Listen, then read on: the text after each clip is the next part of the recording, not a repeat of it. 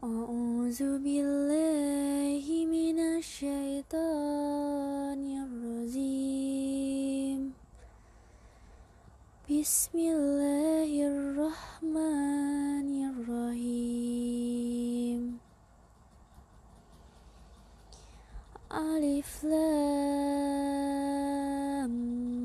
ميم.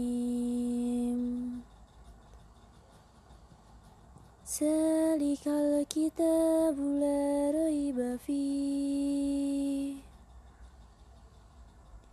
Hudalil mutakin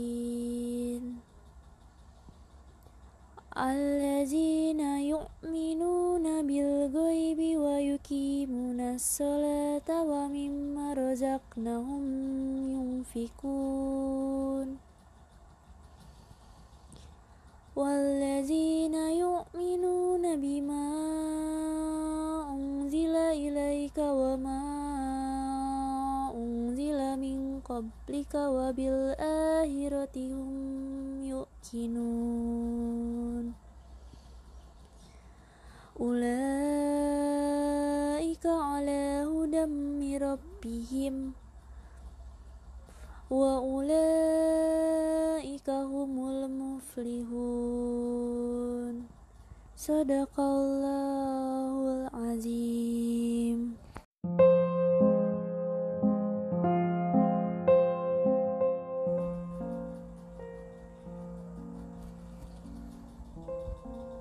Yang artinya dengan nama Allah yang Maha Pengasih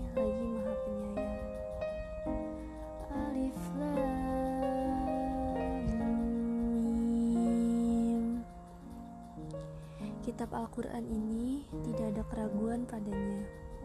Petunjuk bagi mereka yang bertakwa, yaitu mereka yang beriman kepada yang gaib, melaksanakan sholat, dan menginfakkan sebagian rezeki yang kami berikan kepada mereka.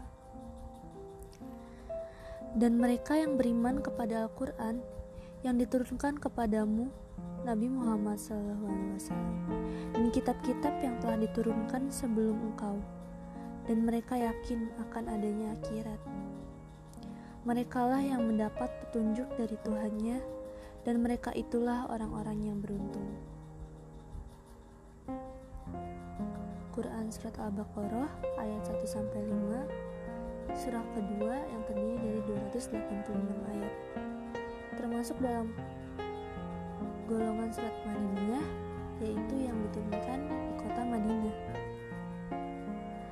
Tafsir Bil Hadis dari Maimun Abu Hamzah yang bahwasanya ia berkata Saya duduk di samping Abu Wa'il Kemudian datang seorang laki-laki yang dikenal dengan Abu Afif, yaitu salah satu sahabat Muaz bin Jabal.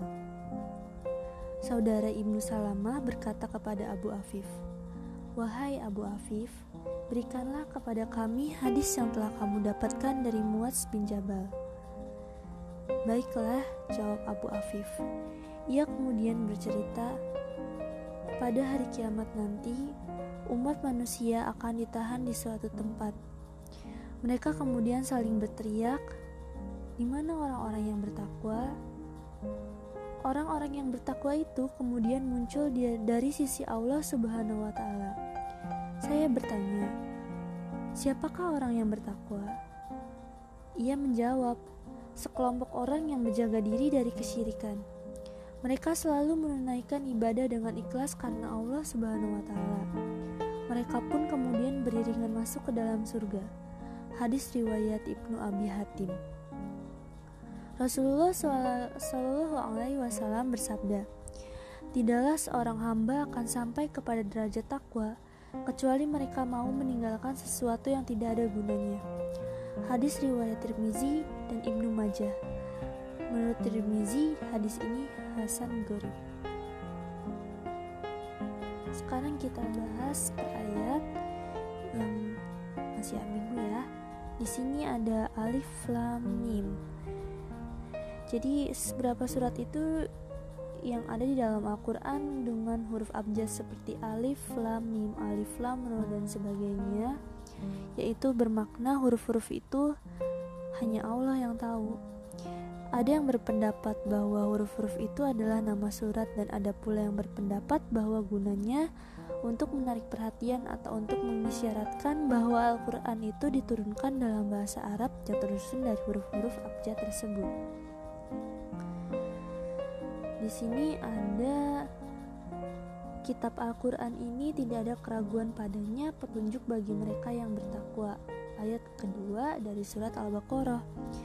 Takwa yaitu mengikuti segala perintah Allah dan menjauhi segala larangannya. Yang keenam yaitu mereka yang beriman kepada yang gaib, melaksanakan sholat dan menginfakkan.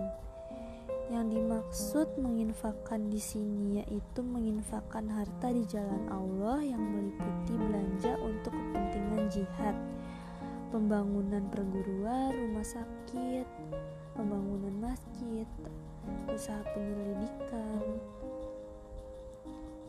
Apa aja deh. Gitu. yang penting niat kita karena Allah hanya untuk infak gitu.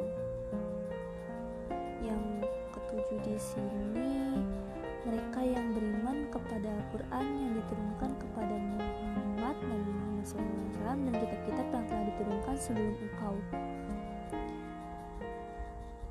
Yang dimaksud di sini di sini nih ayat keempat dari surat Al-Baqarah yang artinya diturunkan kepada nabi-nabi sebelum Nabi Muhammad Shallallahu Alaihi Wasallam, yaitu Taurat, Zabur, Injil, dan suhuf-suhuf atau lembaran-lembaran lainnya yang tidak seperti kitab. Itu Kristen, Hindu, nah itu sebelum sebelum Al-Quran.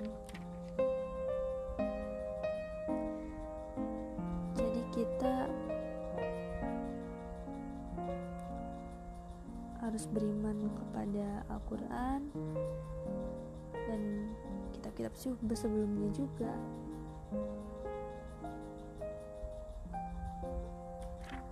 Jadi segini dulu aja. Assalamualaikum warahmatullahi wabarakatuh